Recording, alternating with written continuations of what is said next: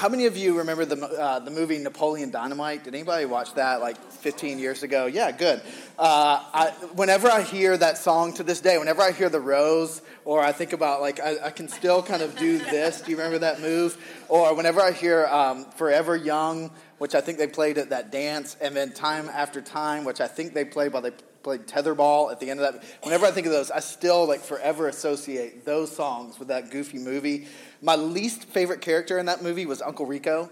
You remember Uncle Rico? Like, I mean, everybody had like their favorite character and their least favorite. I could not stand Uncle Rico. Uh, I just thought he was uh, just a terrible person. Uh, like, I just think about him selling that Tupperware or whatever it was he was selling and just being such a slime ball and a dirtbag. Uh, I remember him saying, what does he say? Like back in 82, I used to be able to toss a pigskin a quarter mile. And uh, in real life, Uncle Rico, by the way, is a vegetarian. And so there's a scene where they're sitting on the porch eating a steak, and, uh, and he doesn't swallow it. Like he's got this massive amount of steak in his mouth. But I love that moment where he picks the steak up and he throws it and he hits Napoleon Dynamite uh, on the, uh, while he's riding on the bicycle. I'm like, how many takes did it take for them to get that right? It's incredible. Uh, but I think about that. He said, he said, coach would have put me in the fourth quarter, uh, we'd have won state. Uh, no doubt, no doubt in my mind. Like I can still see that guy. I just couldn't stand that guy. Uh, and I think it wasn't so much like that guy's present circumstance in the movie that bugged me. It was how he lived in the past. And he was just so everything in his life was being dictated by the disappointment of the past. And I think there's so many people that that's their story. There's so many of us who uh, we begin to wonder with our life, well, what if? And that idea of like, what if begins to paralyze us uh, toward what God would have us become. We just become chained to the what ifs of the past. So we end up saying something like, well, if only I had done this, or if only this hadn't been done to me, or if only uh, this would have been different in my life. We become like Uncle Rico, and we just, if only, if only, if only. And so I, I thought about some of mine in my life. Like, I remember when I was in the ninth grade, I got bronchitis the week of baseball tryouts, and I loved baseball. And I missed the first three days of tryouts, and that was the end of my baseball career. You can't go, you can't miss 60% of the tryouts um, and, and still make the baseball team. And so God had other plans for my life. I look back now, I'm like, well, God knew exactly what He was doing. One door closing became the opening of another door in my life that was really good. I, I think about over the course of our marriage, Natalie and I have a sweet celebrated 15 years of marriage. And there's times where I say, well, especially our first few years, I'm like, well, what if we saved more? Like we look at the where we were in Georgia and what we were making and then what we weren't saving. Like, what were we burning our money in the fireplace to keep warm? Like, what were we doing with our money at that point? So I wonder, like, what if we had saved more? If only, you know, I've got a ton of them, and I'll, I'll share one at the end even today. What are your if onlys? If only I did this.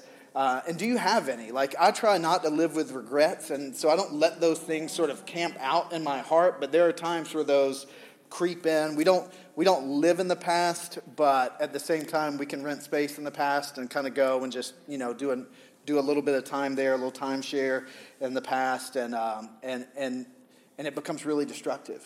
You know, if we let it, if we begin to live there.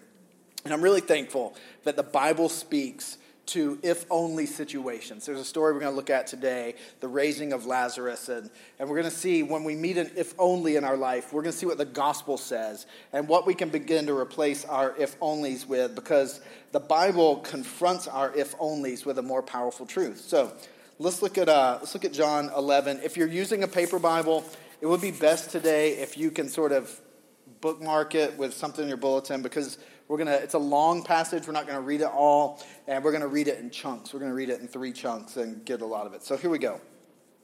John 11. John 11 is actually about the, the middle chapter in the book of John, which I think is really significant. If we were looking at John as far as words, this is in the middle. This is the pivot story. We entitled today, I entitled today's message, um, the beginning of the end because by the end of this story, you can see that for the first time, uh, the religious leaders are thinking about killing Jesus and saying, This guy has got to die. And so this is right in the middle. Uh, everything is going to begin to quickly head toward the cross after John 11. If you continue to read John, you'll see that. And here's what it says in verse 1 Now a certain man was ill Lazarus of Bethany. Bethany's a suburb of Jerusalem, a couple of miles out of the city. The village of Mary and her sister Martha. So these are uh, brother and two sisters, and, and Lazarus gets really sick. Now it was Mary who anointed the Lord with ointment and wiped his feet with her hair, whose brother Lazarus was ill. So the sisters sent to him, saying, Lord, he whom you love is ill. But when Jesus heard it, he said, Now this illness doesn't lead to death. It's for the glory of God, so that the Son of God may be glorified through Now, Jesus loved Martha and her sister and Lazarus. That's really important. Uh, if you hear nothing today, hear that God loves you. There have been so many days in my life as a Christian where I've operated out of a sense that I was working to try to earn something from God. If you hear nothing today, hear that the God of the universe loves you so much. Uh, just like Jesus loved Mary and Martha and Lazarus, God loves you and I. Verse 6. So when he heard, and this is interesting. Now Jesus loved Martha and her sister Mary and her sister and Lazarus. So when he heard that Lazarus was ill, he stayed two days longer in the place where he was. That doesn't seem that seems like a contradiction, right? Like if he loved him, why, if he loved him, and he was really sick. Why didn't he go see him? If somebody said, "Hey, so and so is at the hospital," like it's a, somebody I love, I'm running straight to the hospital. Jesus seems in love to do the exact opposite of that. And then after this, he said to the disciples, "Let's go to Judea again." The disciples said to him, "Rabbi, the Jews." We're just now seeking to stone you. And you're going there. He says, Let's go see, let's go down to Judea. That's where Bethany is. He's like, Let's go see Lazarus. Uh, we've waited a couple of days, but let's go. And, and the disciples know for Jesus in love to go see Lazarus is also endangering him and the 12 disciples because they're starting, the heat's starting to rise on Jesus, and he's a little too popular uh, for the religious crowd. Like he's threatening their piece of the, the pie of cultural influence. And so they're wondering, um, the disciples, are we going to get in trouble? Are we going to get arrested? In fact, one of the disciples even says, Jesus later says, just so you know, like Lazarus is dead. He's, he died. And we're going to go see him. And one of the disciples says, well, let's go die with him. And, uh, and Jesus just kind of, there's sometimes for Jesus, I wish we could see like a real life Bible of like what it looked like. Because I think Jesus probably like, what are you talking about? Like, come on, guys, let's head down the road. Like, but Lazarus has died, and um, the disciples don't get it, and that's where we find ourselves. And so there's three things in this I want us to see before we talk about Lazarus' death. Here's the first one. Uh, and these will be three quick bullets you might put. So here's the first one. One, Jesus is aware, not that one. There it is. Jesus is aware of what's going on. Now, the biblical word for like God's awareness of our situation is omniscient. That means that God is all knowing. And uh, so that means that God knows himself perfectly. Theologically, God knows himself perfectly. And God exists as God the Father, God the Son, God the Holy Spirit in Trinity. And uh, we were talking with somebody about this the other day, and they said, it just explained the Trinity to me. I was like, people have been arguing about that for like 2,000 years. I don't think we're going to explain the Trinity over a cup of uh, Dunkin' Donuts. Like, it's a little more complicated than that. But God is three in one and one in three. He's not three gods. There's not one sort of one God. Jesus, the Spirit, and the Father are distinct and yet the same. And God is totally aware and knowing of himself. He's also knowing of all things. God knows all things that were, are, and will be. And theologically, God knows all the other scenarios that could occur uh, in the universe. God understands how the universe works. Time is in his hands, and he gets how things work. And he sees it. Not, God doesn't see time and history as a, a million decisions, uh, one after the other, a billion decisions, and all these things. God sees history and time and our lives as one act. It's one great play living out before Him for His pleasure and glory. And so He sees that. In other words, God sees the big picture of history and creation and our lives, and God is in complete control of it. There's never a moment that you and I, if we're followers of Jesus, have to look at our life and feel like, oh man, the, the thing has gone off the rails and we're about to go off the cliff. God is in control of our lives no matter what it feels like. So Jesus sees you and I. God knows your situation. Just like Jesus knew Lazarus' situation, God knows your situation, and He is in control, and you are not alone. You're not alone when you feel like the wheels are coming off. Second thing we see here, Matthew, if you'll go to the second slide, is that Jesus is sovereign over this situation. The biblical word for that is that God is omnipotent, that He's all powerful, that God is totally able to do His holy will. The devil is not so strong that he is able to trump Jesus' will and God's plan for how the universe is going to work out. God is able to do all of his holy will. Everything is under the reign, rule, and kingdom authority of Jesus. You remember the movie The Lion King? We're just going with all the old movie references this morning. Remember the part where Mufasa and Simba are sitting uh, on some type of cliff, and Mufasa is saying, A sun everywhere the light touches is our kingdom. And Simba says, Well, what about that over in the shadows? And, and Mufasa says, Well, that's not our kingdom. Listen, there's no shadow land of creation where God is not sovereign. The darkest, scariest places of the universe and of your life and mine, of your past and mine, are under the sovereignty, the sovereign kingdom control of God. And so God doesn't cause evil to happen, but God does allow evil things to happen. He does. And, and he redeems. And this is the good news. The good news is not that God is like some mean bully with a magnifying glass who's trying to zap us all in the heat of the sun. God allows bad to happen, but he's redeeming bad and broken things. He's redeeming the broken places of our life. And one day, the Bible tells us, God is going to end it and make all the sad things untrue and fix everything for his glory and for his good. Even the worst things that come in that come to you and I must first pass through his sovereign, loving control.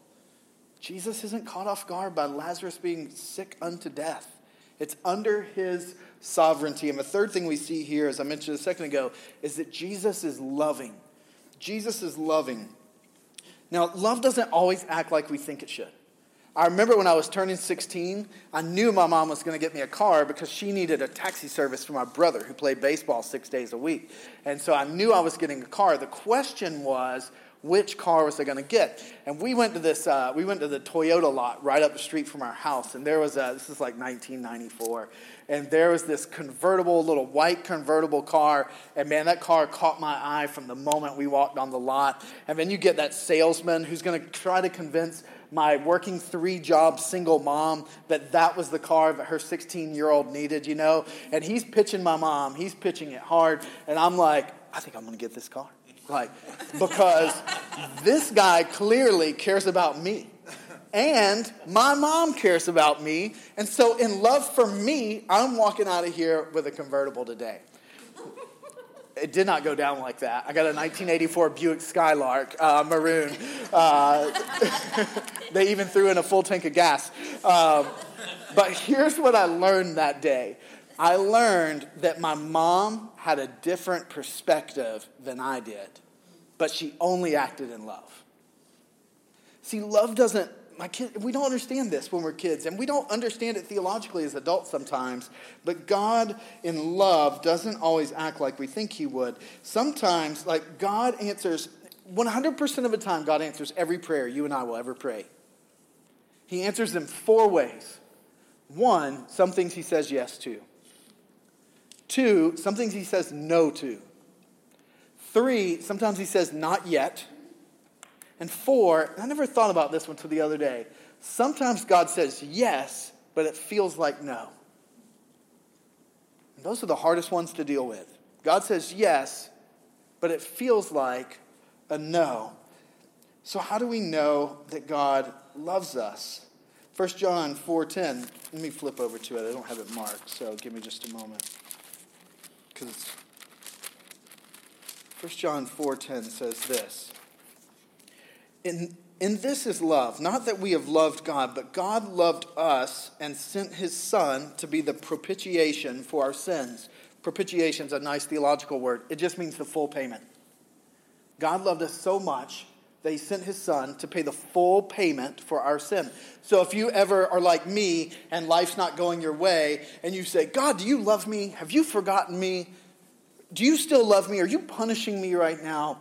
Look to the cross where the Son of God died naked and bled out in total humiliation, alone, to pay the full payment for our sin. God loves us. Look at the cross. He didn't spare his own son. So now, uh, if you still got your Bible, let's look at let's skip down to uh, verse 14, and then we're going to jump to 17. Verse 14 says this Now Jesus told them plainly, Lazarus has died, and for your sake I'm glad I wasn't there, so that you can believe. But let's go to him. And verse 17. Now when Jesus came, he found that Lazarus had already been in the tomb for four days. I bet that smelled delicious. Like, and if and you say, like, can't you just see the family? Like, Jesus, you, you said you loved us. My brother, you love, we've hosted you in our house. We've financed your ministry. And you let him die, and you're powerful. You're out feeding 5,000 people. You're out raising strangers from the dead. You're out giving eyesight to people who've never seen and helping people walk who've never walked. And, and my brother just had uh, the flu, and you couldn't come deal with it? I thought you loved us.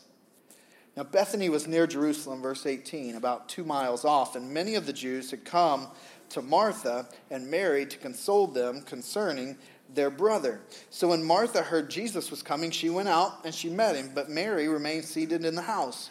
Now, Mary said to Jesus, Lord, if only you'd been here, our brother wouldn't have died. But even now, I know whatever you ask from God, God will give you. And Jesus said to her, Your brother will rise again. And Martha said to him, I know he'll rise again in the resurrection on the last day.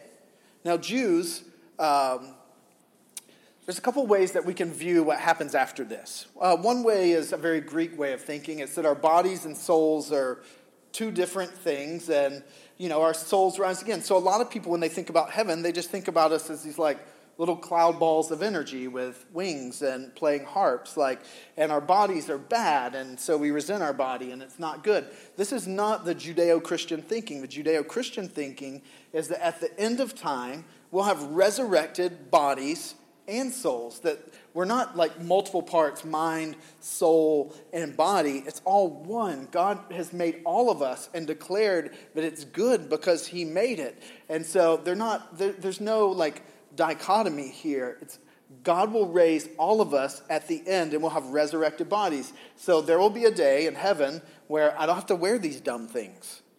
And there will be a day in heaven where the things that annoy me about myself are made right. Now that doesn't mean that I won't still have like a cowlick or my hair sticks up in the back. Like that's part of me. That's God looked at that and says, "Well, that's good."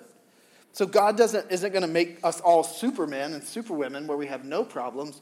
But God is going to take all the sad things and make them untrue at the end in the resurrection. And Martha, as a good Jew, believed there would be this resurrection. But look what Jesus says in verse 25. He says, It says, Jesus said to her, Martha, I'm the resurrection. I'm the resurrection and the life. Whoever believes in me, though he die, he will live. And everyone who lives and believes in me shall never die. Do you believe this? She said to him, Yes, Lord, I believe you're the Christ, the Son of God, who's coming into the world. And so Martha here is going to have her, Matthew, if you go to the next slide, Martha here is having her Uncle Rico moment. Jesus, if only you had been here, my brother would not have died. I thought you loved him. I thought you cared. If only you had been here. If only, Jesus, if only. Her past in this moment is interpreting her present. That's what's happening to Martha. If only the past is interpreting her present, the past is getting the last word in her life. This will always victimize you. If the past determines your present and your future, you're always the victim of what happened to you before. And so, uh, Rick Warren, who's a pastor in California, has said, We're all products of our past, but we don't have to be prisoners of our past. Man, I love that. You're a product of your past. It doesn't have to imprison you. And so we tend to say, like Martha said, Jesus, if only you had been here. And, and here are some other if onlys I think we say. If only I hadn't been through that tragedy. If only my loved one didn't have that cancer. If only I wasn't abused as a kid. If only I hadn't gotten that abortion. If only I weren't same sex attracted. If only I didn't wrestle with addiction. If only that loved one hadn't died. If only I hadn't gone through that divorce. If only I hadn't been molested as a kid.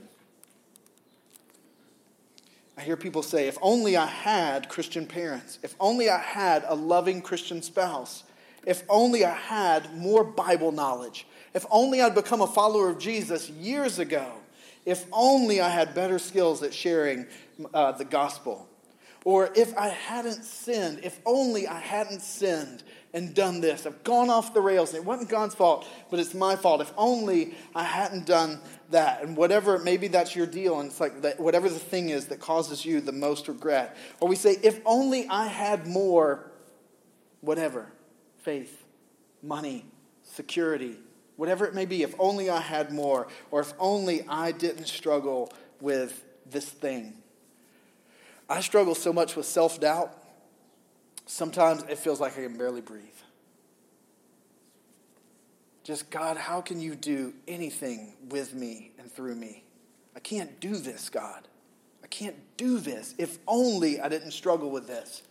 God, I would feel like the training wheels were off, and I'd be so free to ride in faith. And so, look at what happens in um, verse 25 and 26. Jesus says, I am the resurrection. He says, Listen, thanks for your if onlys, Martha, but I'm the resurrection and I am the life. Whoever believes in me, though he die, yet he shall live. Jesus met Martha's if only with an I am and an I will. Jesus, when she's living in the past, if you'll go to the next one, Matthew, when, when Martha's being victimized by the past, Jesus says, Forget the past. Look at who I am and look at what I'm telling you I'm going to do in and through you. He says, I'm the resurrection and the life. If only is the past interpreting the present and the future. Jesus, the gospel, uh, gives us permission to say, if Jesus. And we, when we say if Jesus, what's happening is we're going to the future Jesus saying, I'm the resurrection. Death can't hold me. I'm stronger. I'm better. I can do this. Jesus is going into the future saying, I'm going to wrap this up. I'm going to fix things. I'm going to take all the sad things and make them untrue one day. Jesus going to the future and then coming back to the present and saying, if that's what I'm going to do in your life, you're okay it's okay. So we can replace our if onlys with if Jesus. We can interpret the present and the future. Uh, what one theologian said is that we as Christians have the glorious privilege of the future bursting into the present in our life because God is faithful. Jesus gets the last word, which as Christians, Roman 8 says, makes us more than conquerors. And if God is for us, who could possibly be against us? And so we come and, and we see this, if only, Martha saying, if only you'd been here, Jesus. Jesus says, if only I am the resurrection and the life. Death loses, he says. Lazarus can live. Uh, we say, he comes to our, if only I hadn't been through that tragedy. And Jesus says, if only I will work through that tragedy. I will work through that tragedy. I will work through cancer, abuse, being molested, the death of a loved one, same sex attraction, a struggle. I will work through all of that. Nothing uh, makes you a victim because I reinterpret the future and bring the future to the present and your life. So for us as Christians, the past is never, and tragedy is never unredemptive or outside God's knowledge or power or control or sovereignty or his love. He never leaves us victims, but Jesus always makes us more than conquerors, the Bible says. If only I had Christian parents or a loving spouse or more knowledge or more this or that. God, if, if Jesus is God, then I have been given all that I need, and, there, and where I feel like I lack, He will make up for in the power of the gospel, or He will step into that place where it feels like we're not enough, and His grace will come in there, and, and His grace will be on display, and not our strength. If only I haven't sinned. But Jesus says, I'm forgiven. and I can empathize with people and point to Jesus. If only I had more blank, the Bible says God supplies all of our needs according to his riches and glory in Christ Jesus. If only I didn't struggle with blank, the Bible says that I can do all things through Christ who gives me strength. Jesus meets our if onlys, and the gospel compels us to replace them with if Jesus, but Jesus stepping into our life. So, what happens when our if only meets Jesus? Let me read you verse, start in verse 38, and we'll finish out this story. And this is so good. Um, they move forward. Jesus interacts with Martha's sister Mary, and there's all these professional mourners who are going out to the tomb. And Jesus says, Show me where you put them. And Jesus, moved by the scene, he begins to cry, and the crowd can't figure out why Jesus is weeping. And, uh, but they come to the tomb, and in verse 38 it says, Then Jesus, deeply moved, again came to the tomb. It was a cave, and a stone lay against it. And Jesus said, Take away the stone. And Martha, the sister of the dead man, said to him, Lord, by this time there'll be an odor, for he has been dead for four days. Jesus said to her, Did I not tell you that if you believed, you would see the glory of God? I can just hear my mom being like, Boy, didn't I tell you? Didn't I tell you get in that bed? Did I not tell you eat your vegetables? Like Jesus says, in, in lo- not frustration and love, Jesus says, Martha, didn't I tell you? If you believe, like we're here at the tomb, don't panic. Didn't I tell you if you believed, you'd see the glory of God? Verse 41. So they took away the stone, and Jesus lifted up his eyes and said, Father, I thank you that you've heard me. I knew that you always hear me, but I said this on account of the people standing around, that they may believe you've sent me. And when he said these things, he cried out with a loud voice, Lazarus, come out. Now, a lot of theologians, I've heard people preach about this phrase uh, multiple times, and a lot of times they say, I've heard pastors say, you know why he called Lazarus? Because when God meets death, everything dead comes to life. And he calls Lazarus to come out because if he didn't call Lazarus, all the dead people would have come back to life, and every one of them would have walked out of that tomb. Whatever's dead and broken in your life, when the power of Jesus meets it, it comes to life.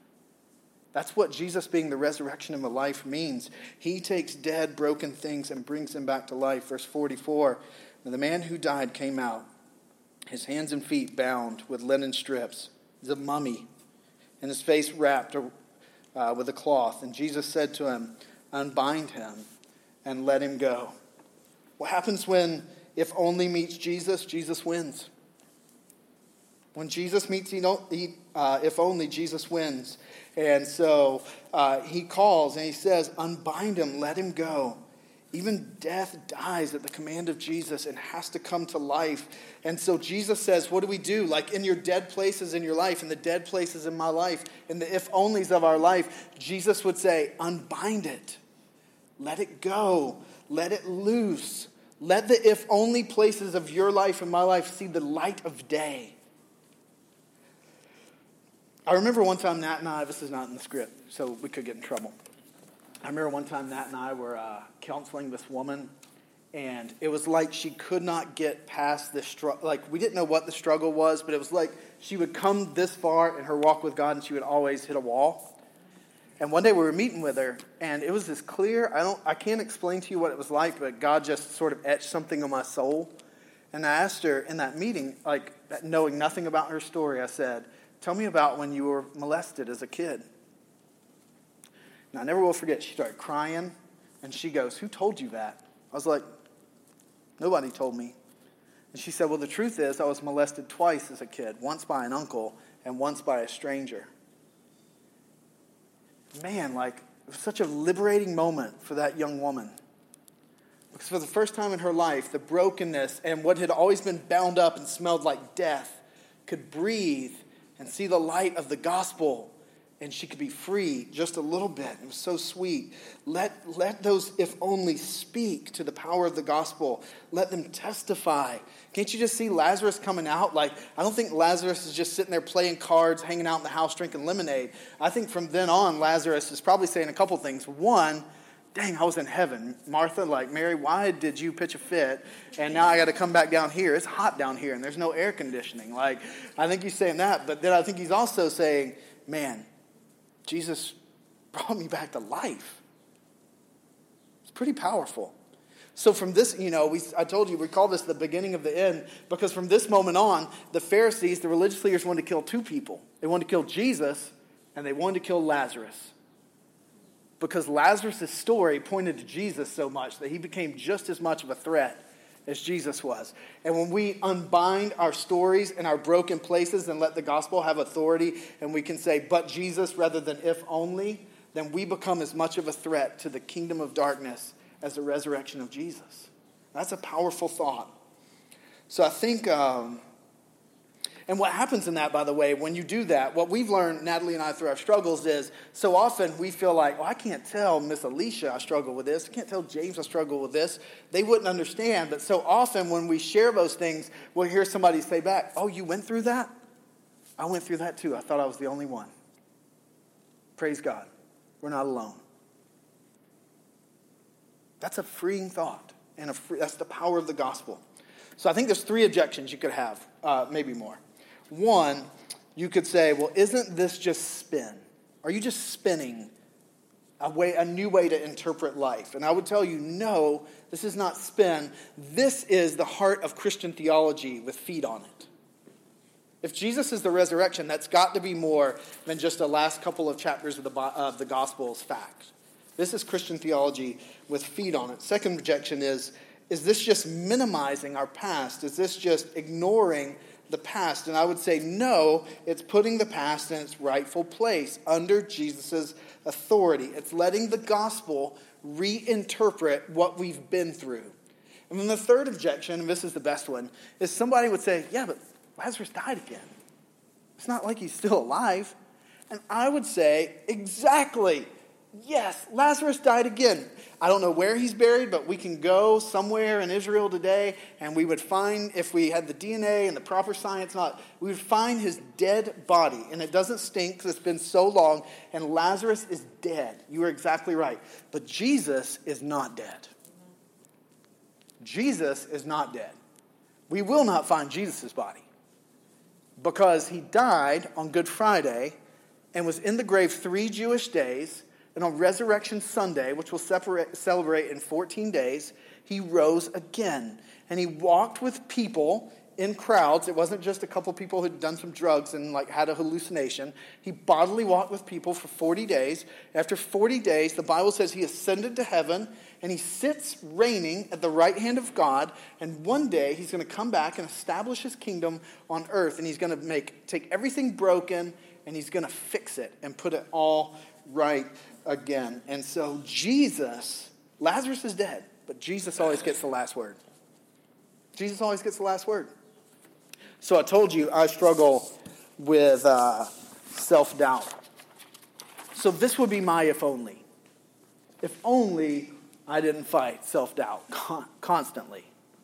Constantly. But here's the truth for me. But Jesus is my confidence. See, if I didn't have this, then I wouldn't need this. God redeems our if onlys and reinterprets them in light of the power of the gospel. So we're going to pray here in a moment. I want to invite you to do a couple of things. One, if you today we're going to receive communion like we do every Sunday. If you're a follower of Jesus and are walking in relationship with God, not perfect, like that's not you know you've hopefully you've been here enough to know none of us are perfect and I'm the lead, like not perfect person here, for sure. Uh, so, but if you're walking in relationship with God, you're a follower of Jesus. I want to invite you to come and receive communion. Uh, the the bread represents Jesus' body. The fruit of the vine represents His blood, given for you and I. If you would have been the only person who was ever born, He still would have died for you because you're not perfect and you need a Savior. The the elements of communion also remind us that we're family. And so it unites, it reminds us of our uniting with God and our uniting with one another. And so that's why it's called communion. We're communing with God and communing with each other. The second thing I would like to invite you to do, and this is a little more bold, and usually we don't get this bold, you get to just kind of come and listen and respond as you feel led. Uh, on that table, that table, and that table are uh, some of these papers and, and some Sharpie markers. And I would like to invite you. Jeremiah's going to come and play, and we're going to just let him play for a moment. As you, we're going to let this next couple of minutes go a little longer today. If you have an if only in your life, I want to invite you to go and write out your if only on a piece of paper and then write out a but Jesus on your piece of paper. And we're not going to do like share, show and tell time today, uh, per se, but if you do that and you would be so bold, Carson has brought his camera, and uh, when we get done today, I'd love to just take a photo of you holding up this one and then you holding up this one. Oh, this one. I'd love to just get a photo of it. Your if only and your but Jesus, if you would be willing. It's a powerful testimony. I think that, um, yeah, it's powerful. Imagine Lazarus and Martha and Mary's story going forward. If only he had been there, my brother wouldn't have died. But he did die. And the future reinterpreted the present. So we can say, but Jesus, who is the resurrection and the life, and God's display, God's power on display in their life.